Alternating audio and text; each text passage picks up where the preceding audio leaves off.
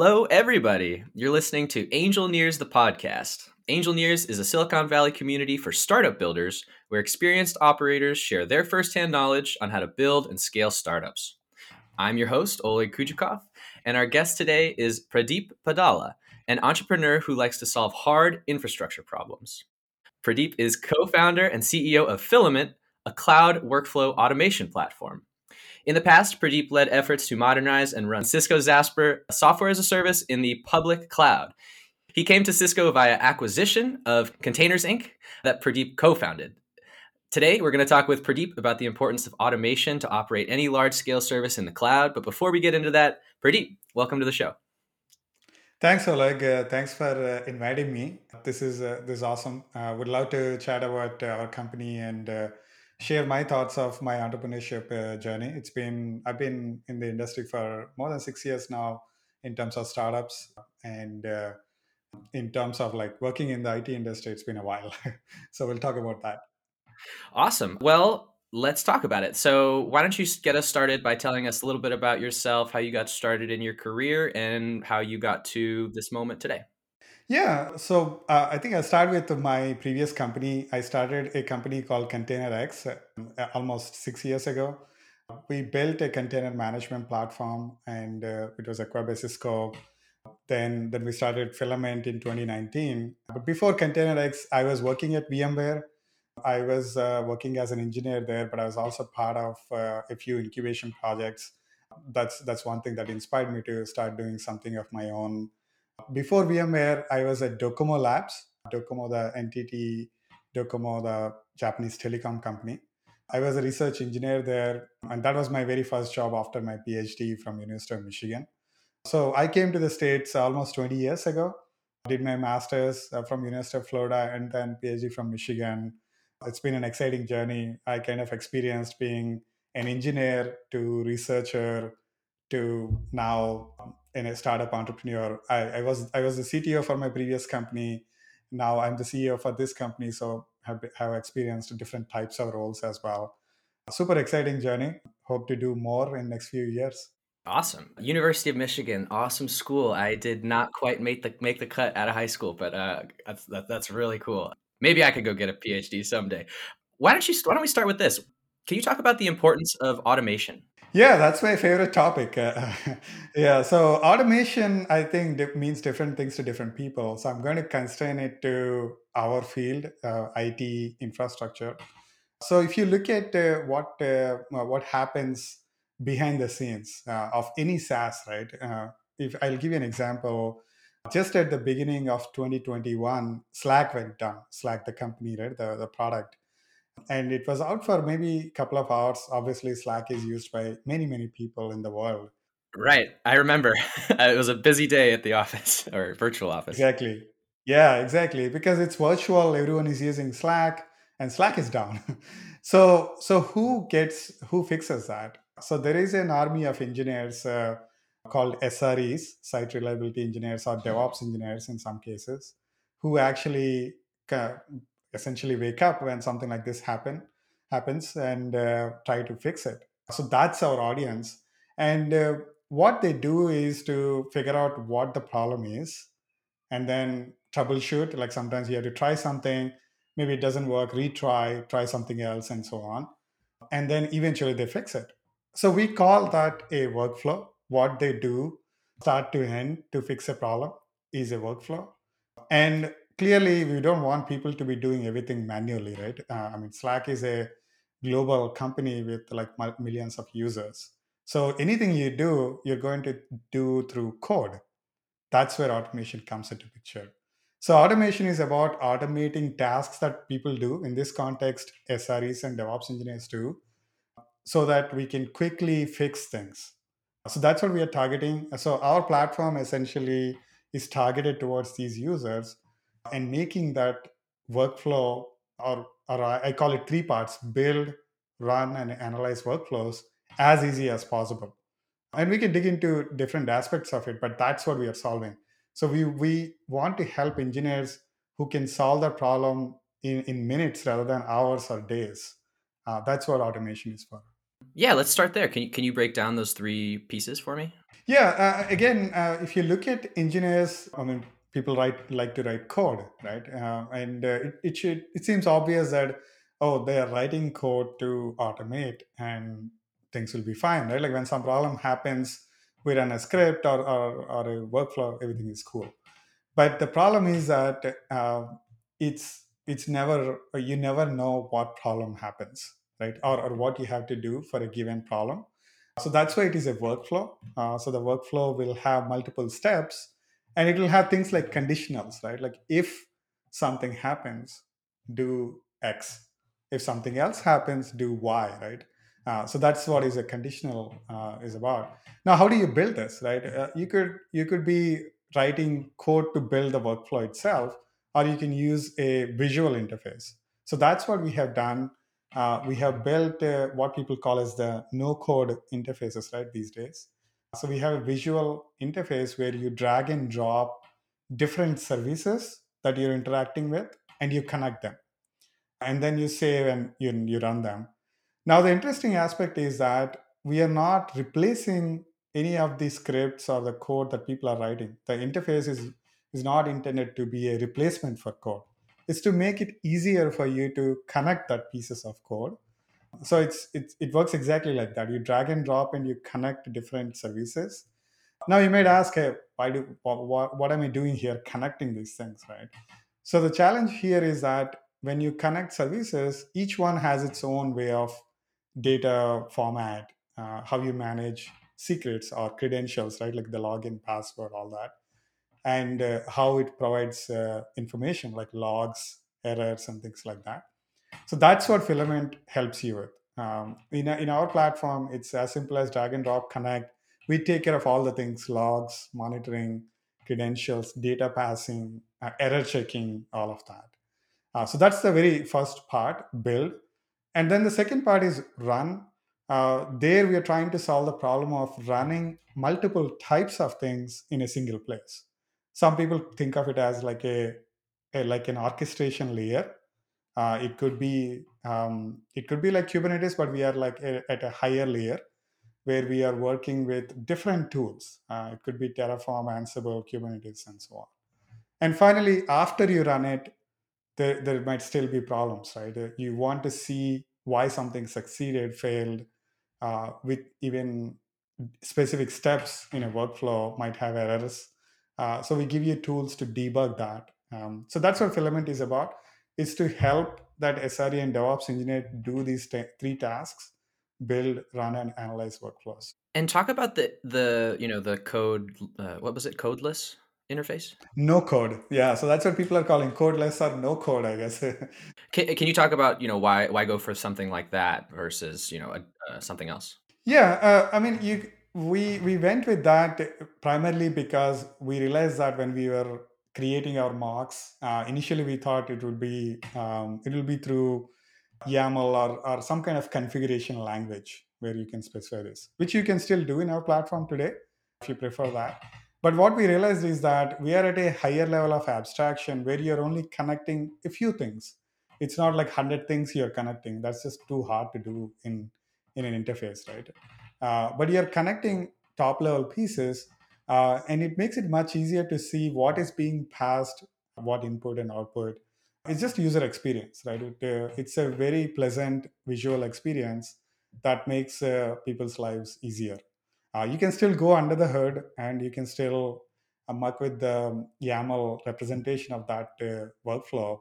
Um, and we give you full access to that. There is we are not hiding that. And no code as a kind of like a pattern or a paradigm, right? It's taking shape in many other fields also. We see tools like Webflow, which helps with building websites, uh, or Wix.com, for example, right? And, and many others uh, tools you just build a website without ever writing code. Why can't we do the same thing for infrastructure? Right. So it should be that simple. And uh, obviously, it's not that straightforward because solving a, an SRE problem is not the same as building a website. But I think there are many patterns we can we can apply here that make people's lives easier. Can you talk about why an SRE might want this? You know, an SRE by definition is a coder, right? They understand how to use code. So why would somebody who who understands code and is and is used to that kind of cognitive complexity, why would they want a tool like this? Yeah, in fact, we want people to write code. Uh, we want, uh, and in fact, all three of us co-founders, we we build, we've been coders all our life, and our, the teams we managed, SRE teams, had software engineers who did ops. Yeah, we want people to write code. Now, what kind of code is the question, right? So uh, we want people to write code that is specific to their service. Uh, some would call it business logic, right? Uh, like Slack, the company or the engineers would know how Slack exactly works, right? But we don't know how that works.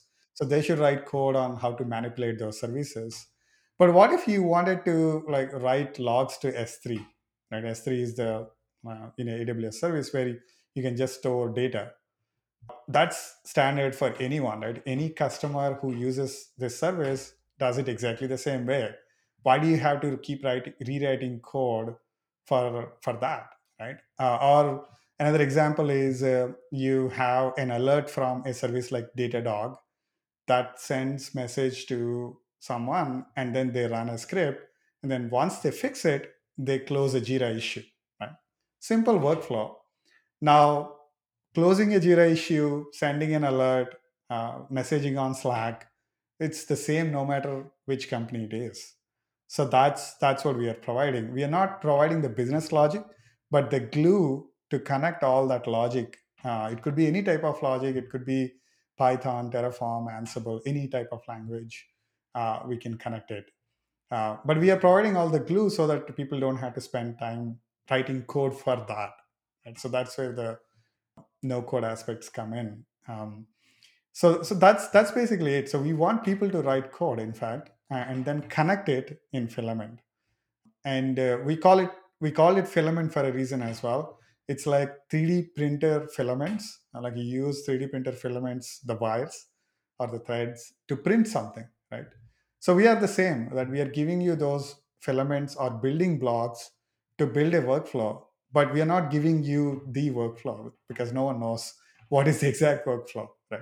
We're giving the building blocks that can act as a glue between all your steps. Thanks for clearing that up. You know, I think the term kind of no code implies this is for people that don't code, but actually, no, you, you got to really, it, actually, it's for the people that code who maybe don't want to be doing kind of the, the nitty gritty of connecting things and, and changing it and, and configuration. So, what's the story behind starting your company? All three of us, uh, uh, co-founders, me, David, and Xiaoyun, we've been in infrastructure industry for a while. I did my PhD on, on infrastructure more than 10 years ago when AWS was not even there. So, so we have seen lots of things. I'm dating myself now. so, but uh, yeah, so when I was doing my PhD, AWS was just getting started in 2006, 7 was one of the first few VMs that happened in AWS, right?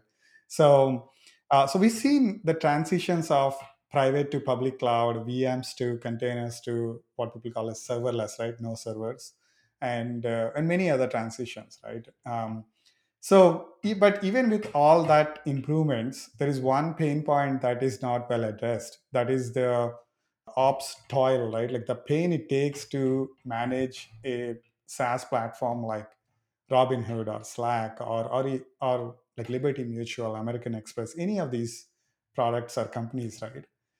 is still very high, and uh, and a lot of it is still manual. People wouldn't believe it, but uh, manual as in someone has to take an action, even if they're doing it through code. Someone has to decide. Uh, so that's what we wanted to solve. And uh, uh Xiaoyun, my co-founder, she she's also done a lot of research work in this. She she has a PhD from Caltech. She was a researcher at HP Labs and worked for VMware, and then was a founding member in a startup, and then when, when and then we did this so we we we done a lot of work in what people call as automatic remediation where how can we fix problems automatically? Can computers fix themselves right? That's the holy grail question. But the answer is actually no right? I mean it's not possible right? And uh, what we are trying to do is that get 80% there so that people can do real stuff right? So they can focus on more important things. Uh, so that's how we started. I think that's a much more i think philosophical way of looking at it like hey this is where world is heading. Uh, and uh, i mean my my phd was called automating virtual data centers a long time ago. So so i've worked in automation long time uh, same with Xiaoyun and david my other co-founder as well. So so that's how we started. But then of course we had to get practical. We are building a business. We have to sell make money. That's what that's what makes uh, startups and companies right? So we have constrained the problem to be and we talk to our uh, customers many sres devops engineers as well as leaders right? Like cios uh, vp of ops and many others. And uh, when we interviewed them the same kind of problems resonated but we constrained it to the point of these three pillars that building workflows is the first problem. And then how do you run it in a single place single environment? And then how do you debug it? Uh, so that's how we built the product uh, it took i think 2019 we started but uh, it took most of that year to figure that out but last year we we went ahead and built the product uh, built the team of course first um, and uh, we released our product in december last year Congrats. So you built the team. Can you talk can you talk about that? Who, who are the people behind Fylamynt? Yeah, we are 20 people now. So other than three of us, so we have 10 people here in Bay Area and uh, 10 people in India. We have a rockstar team, people with uh, great experience in building this web scale or large scale SaaS platforms. So we are a SaaS platform ourselves, built completely serverless. So we don't incur any cost unless people use us, right? Unless people actually use the platform. So that's a very nicely elegant uh, design that's been that, that's done by the team. Yeah, so most of our team essentially is what I call as cloud engineers, uh, engineers who are quite proficient in terms of working with the cloud, public cloud. Uh, it's relatively, it's still relatively new, right? Uh, it's only been a few years since uh, AWS and public cloud has taken shape. But man, I'm very proud of the team. They've done amazing job in building the product pretty quickly with high quality also, right? So that's another important thing. And uh, and we have people from like pretty much all kinds of companies in Bay Area, HP Labs and Facebook, uh, uh, and other companies as well. Strong sounds like a strong team.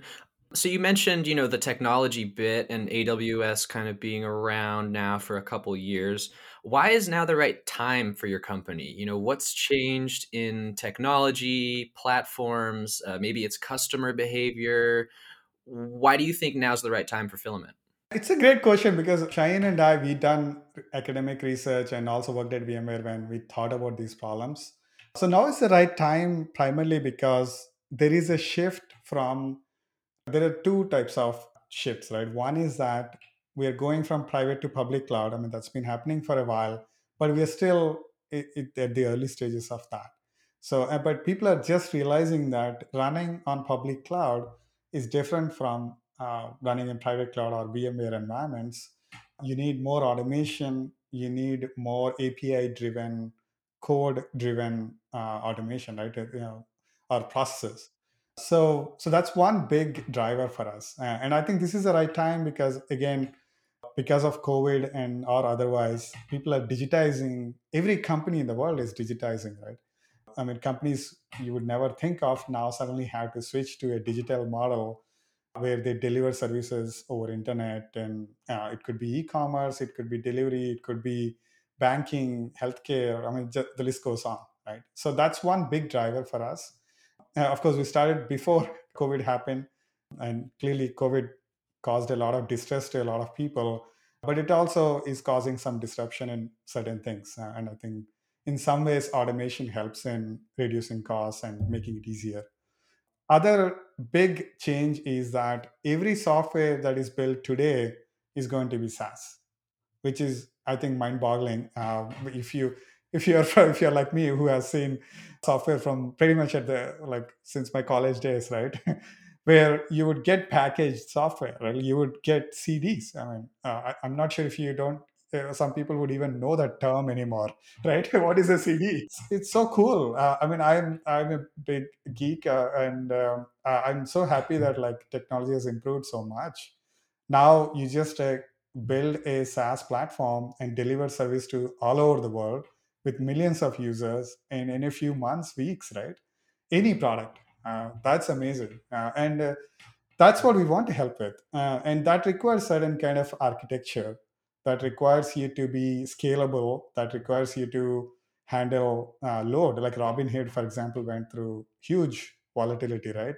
And um, uh, I mean, during recently or, or maybe last year as well, and during March, and many other companies, right? Netflix, uh, even though I know Netflix people, it looks like, oh, it's always running, everybody is watching movies, no problems.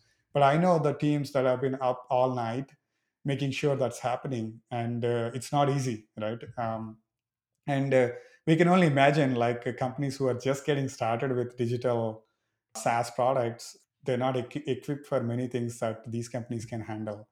So anyway, that's a long story, but uh, yeah, that's that's why the time is now.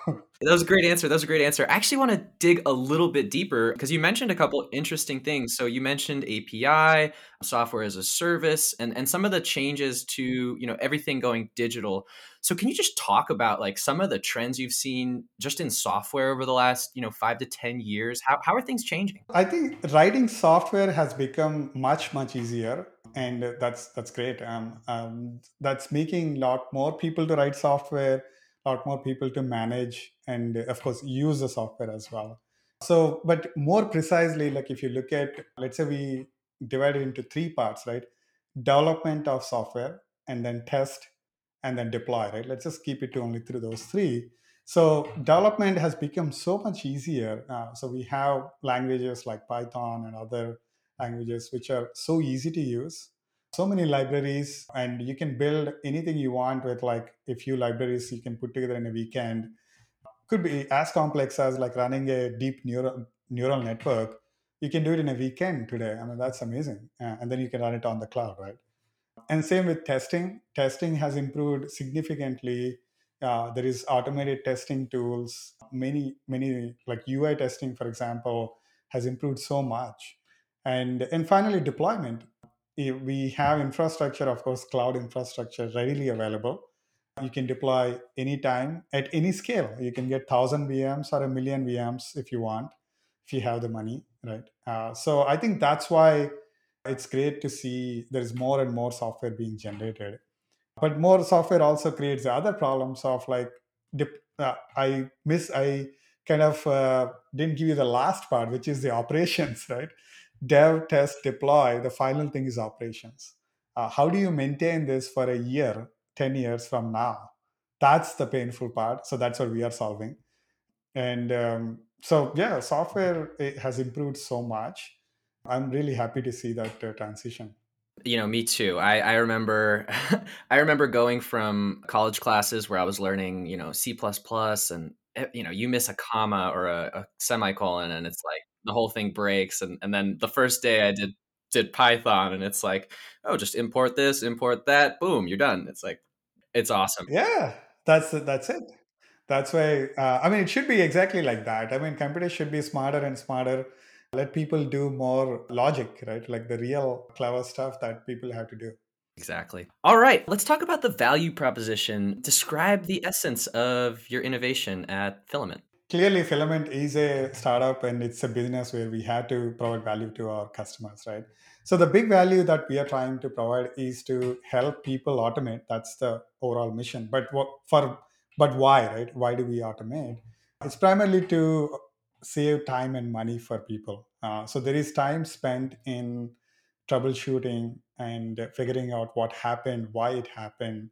So so we're providing value there in terms of making all that faster in building the workflow like you can just build a workflow in a few minutes. I show demos where less than 30 minute demos we show the entire process of fixing a specific problem right there and then run it in the demo right? So that's i think that's something uh, not that not that common these days uh, even in the, these days right? It's sure you can build a workflow but it takes time right? So that's what we are doing. Uh, the second big one is of course cost right?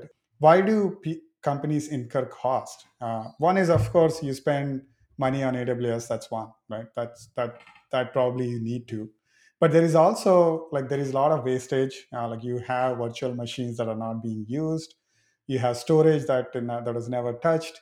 Uh, maybe you have some uh, specific things that you have installed that are never used uh, and you're paying money licensing or other things for that so that's where cost comes into picture and automation is a great tool there where you can identify all of those things and then fix them. Like it might be deleting vms and we have a workflow for that things like that. So so yeah i think the value that we provide primarily is to reduce um, time uh, reduce cost and save time.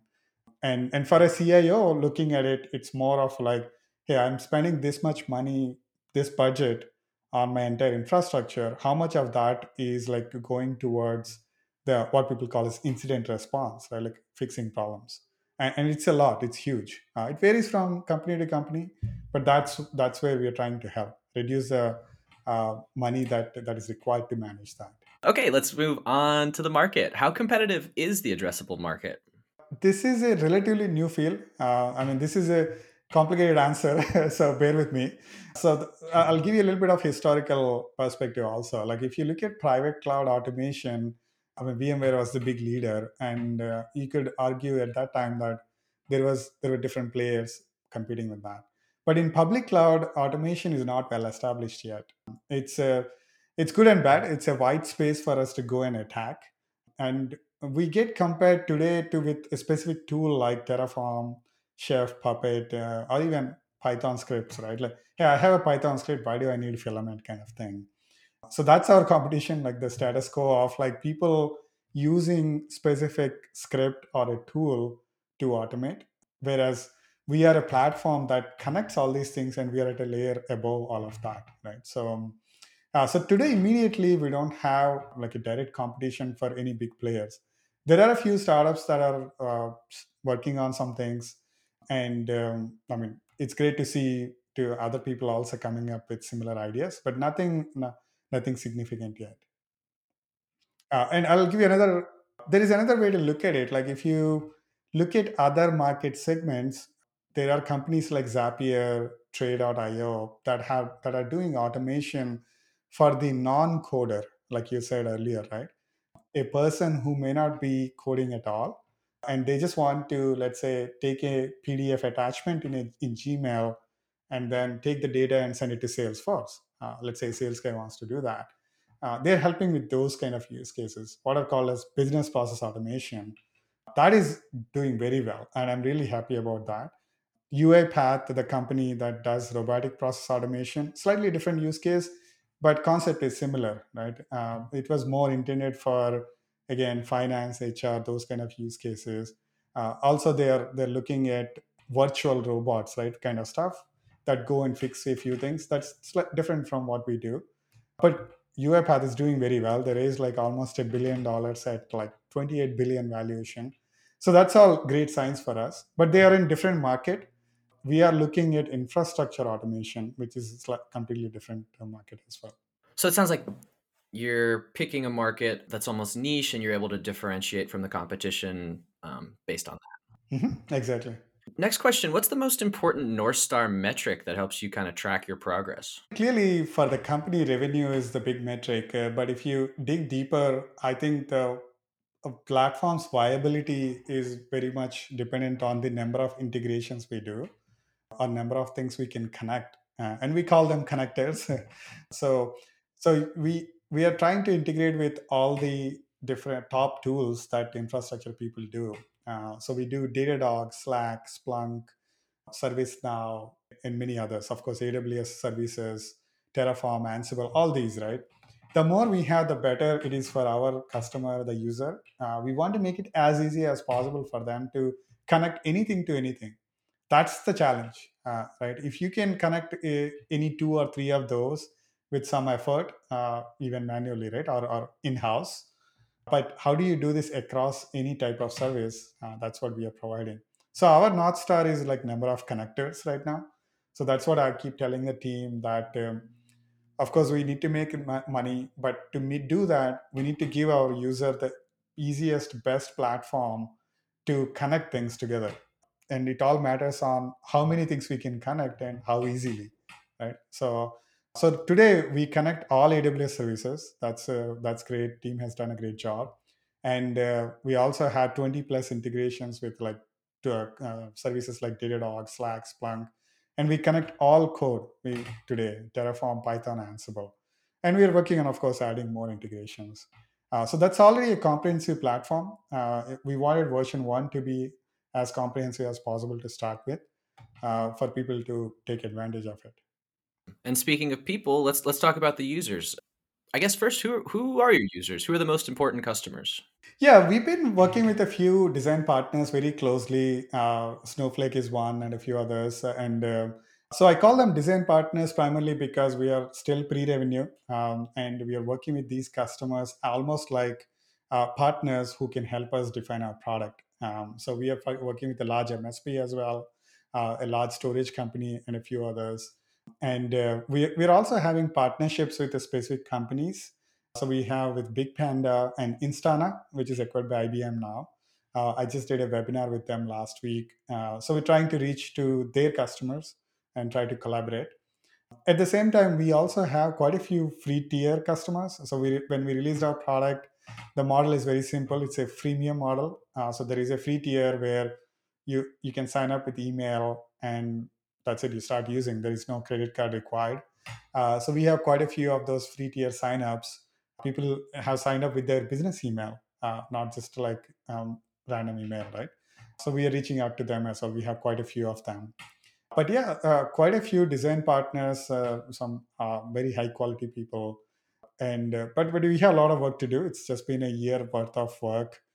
And i'm building the go to market team right now so it sounds like you have a great strategy around, you know, who you partner with or or who you build this for. Can can you talk about the importance of those customer relationships and maybe how you have built those over the last year or two? I think this is this is more of a enterprise sales like top level question, right? Like as to how do you do enterprise sales?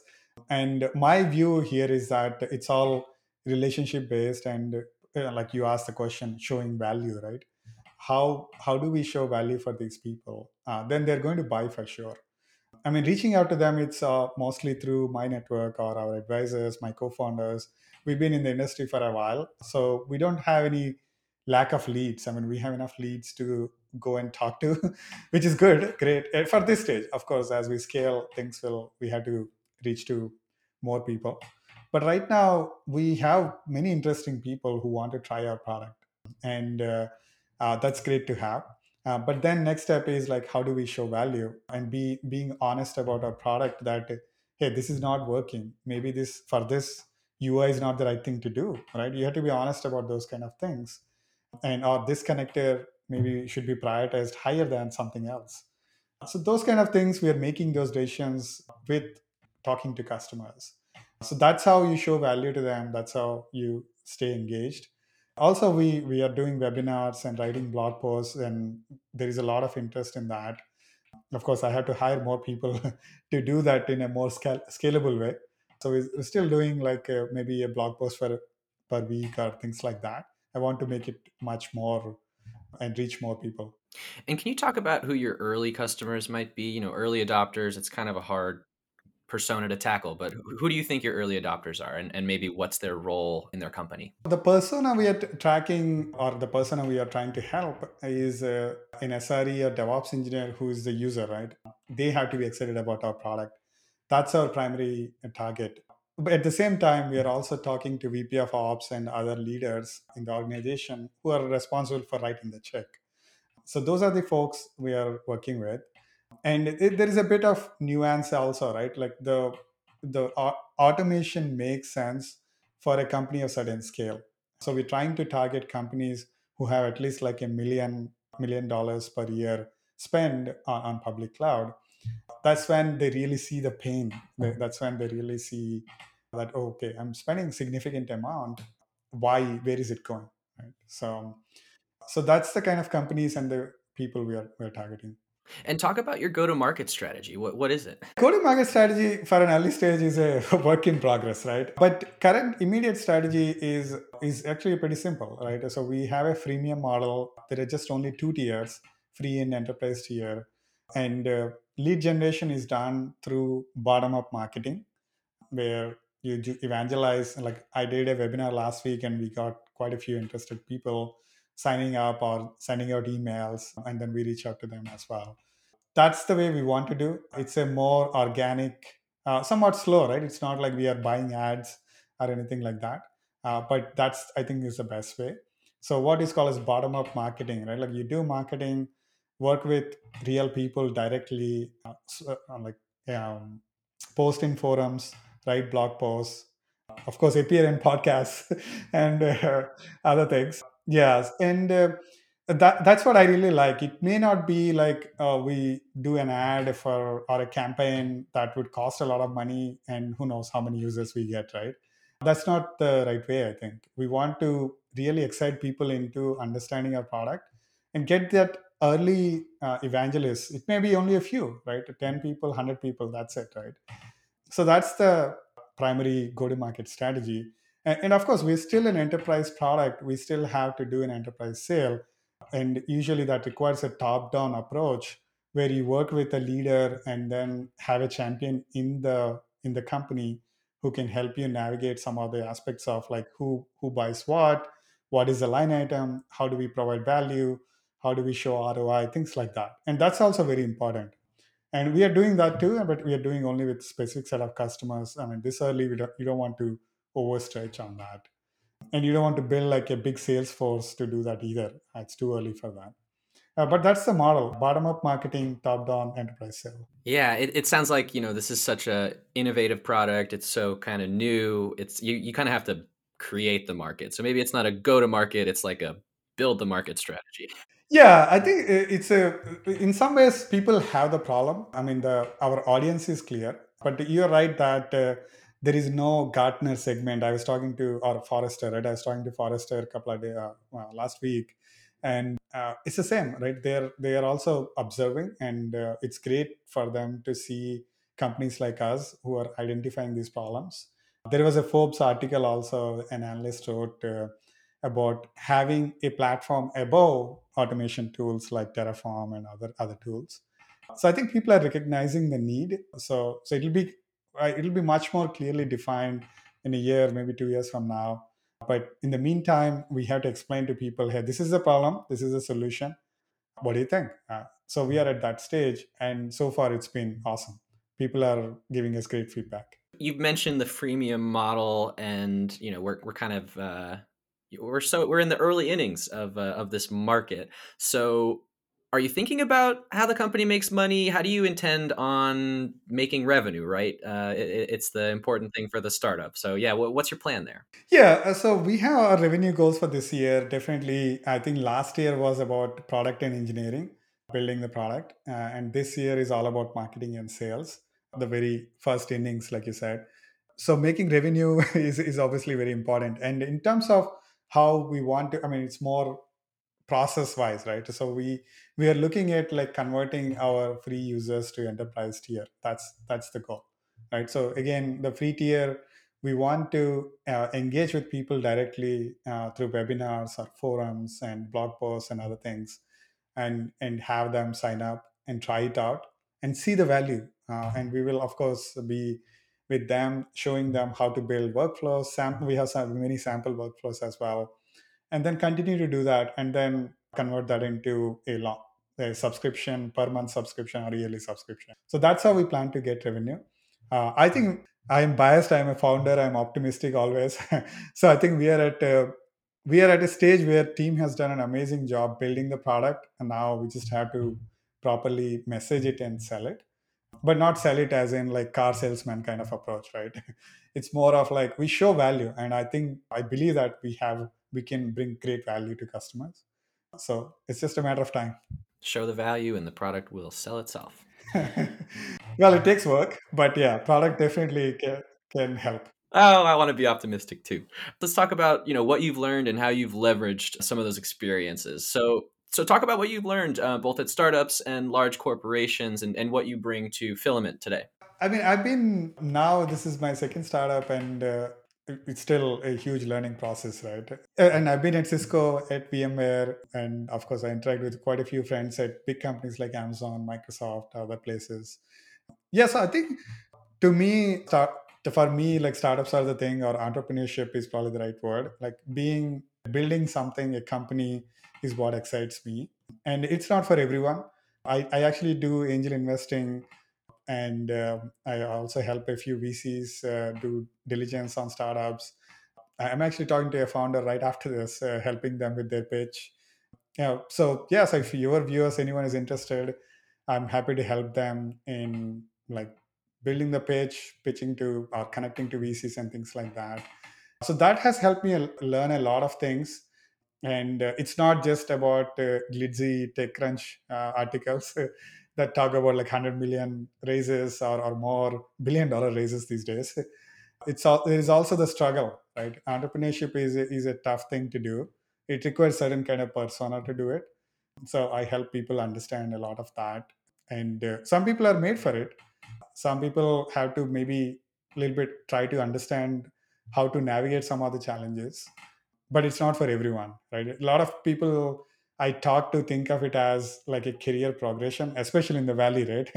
You see that everyone is working for a startup everyone is starting a company but that's not true right? So everyone is like oh why can't i start a company? So it's it's not like that. It doesn't work like that. But that aside I, I think small company and big company big companies also i really enjoyed. Vmware was amazing. The team I was in, and my co-founder Xiaoyun was also there. We both were in the same team, and the team I was in was one of the best teams in VMware. It had the highest concentration of PhDs as well, and um, uh, it was led by a couple of principal engineers. Uh, uh, Anne Holler is one; she's at Uber now, who've been with VMware since beginning, and uh, it was an amazing learning experience for me. Their mentorship and Anne especially, and, and other folks it was so that i think that that's the kind of thing a big company can give you. There are folks with a lot of experience and have seen many things at scale. Startup is sometimes you're still early stages right? But in a big company people have already seen uh, the product is already making a billion dollar right? So you can see what that means. And if you're willing to learn there are folks who can guide you. And I, I took full advantage of that. I was part of the cto's office incubation projects. I talked to many business uh, unit leaders, even though it was not part of the primary job, and um, talked to many principal engineers like Anne.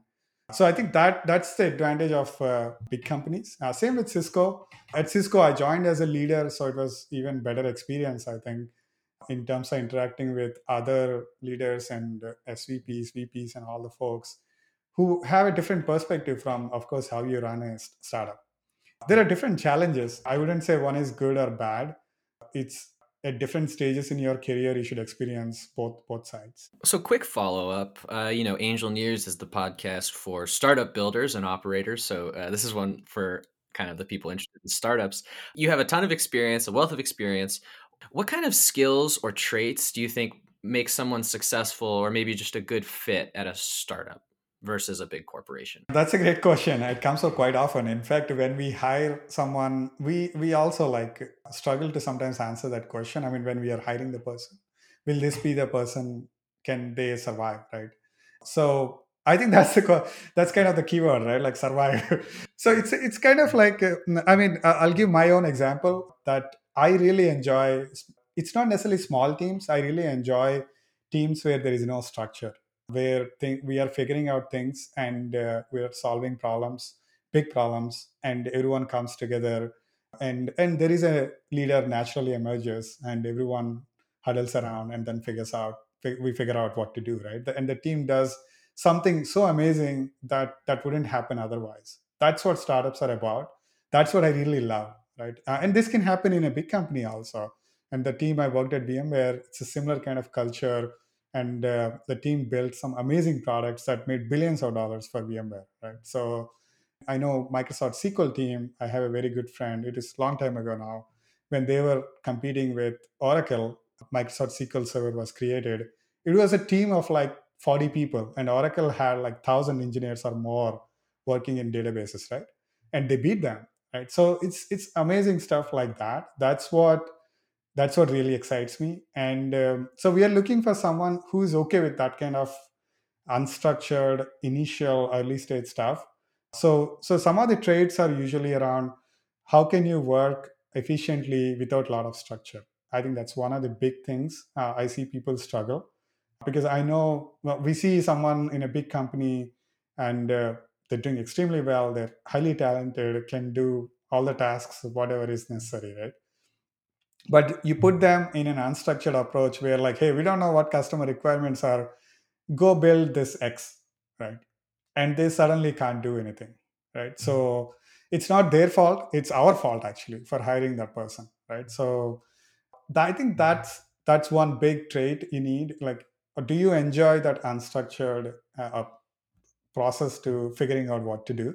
And and of course, as a leader, as uh, for our own team, I try to be as clear as possible on what needs to be done. Within our company, we have product requirement documents, PRDs, and other things, but it's still uncertain. It's still unstructured uh, because we don't know in the end exactly how these things are supposed to work. So that's one big one. The other one I see a lot of people struggle with is risk. There is this mental model that startups are risky, and they are, right? Quantitatively speaking, like uh, if you could be working for a big company, make uh, like certain X amount of dollars, in startup, maybe not, right? Because it can die in a year, in a few months, who knows, right? So that is one way to look at it. But in reality, people don't think that quantitative I actually have a spreadsheet that I share with uh, prospective employees or other founders also. People are really surprised when I show the numbers. Uh, it's pretty straightforward. It's not that hard to calculate. If you make, let's say, a million dollars in in four years, how much the company startup should pay you, how much the equity should be worth for you to break even. It's not that hard to figure out. But that's not what people are thinking. What people are thinking is that, oh, one day I lose my job and I can't feed my children that's what people are worried about right so so that's the i think that that's not easy for everyone um, and uh, this is something i tell folks i mean probably folks who are who will be listening to the podcast as well as others right? So uh, that's one of the things that you have to figure out like is that the right thing for me or not if you're joining a startup? Because it's never true right? It's not like you are on the streets the next day. It's never like that especially for many engineers in bay area and other places where if you're skilled i think you'll get a job. But it's it's still it's it's a risk right? So i would say these two right? Unstructured uh, environments and uh, dealing with risk. Quantitatively it's not actually that much risk when you really put the numbers but but it's that emotional mental model of risk people may not be able to handle. So and then it compounds. They join initially thinking oh it's okay i can handle this. But then one day something happens. Uh, let's say we are getting close to running out of money or maybe we lose a key member of the team something like that right? And then they suddenly get get panicky so uh, but it's it's my job as a startup founder or our job founders and the team to make sure that our team is well taken care of. So that's one thing that's always top of my mind when i when i talk to my folks. So my ways are like just being transparent completely from the beginning. From the day we interviewed the person we make it very clear hey these are the things that are going to happen sometimes but we are we will do everything we can to make it work for you.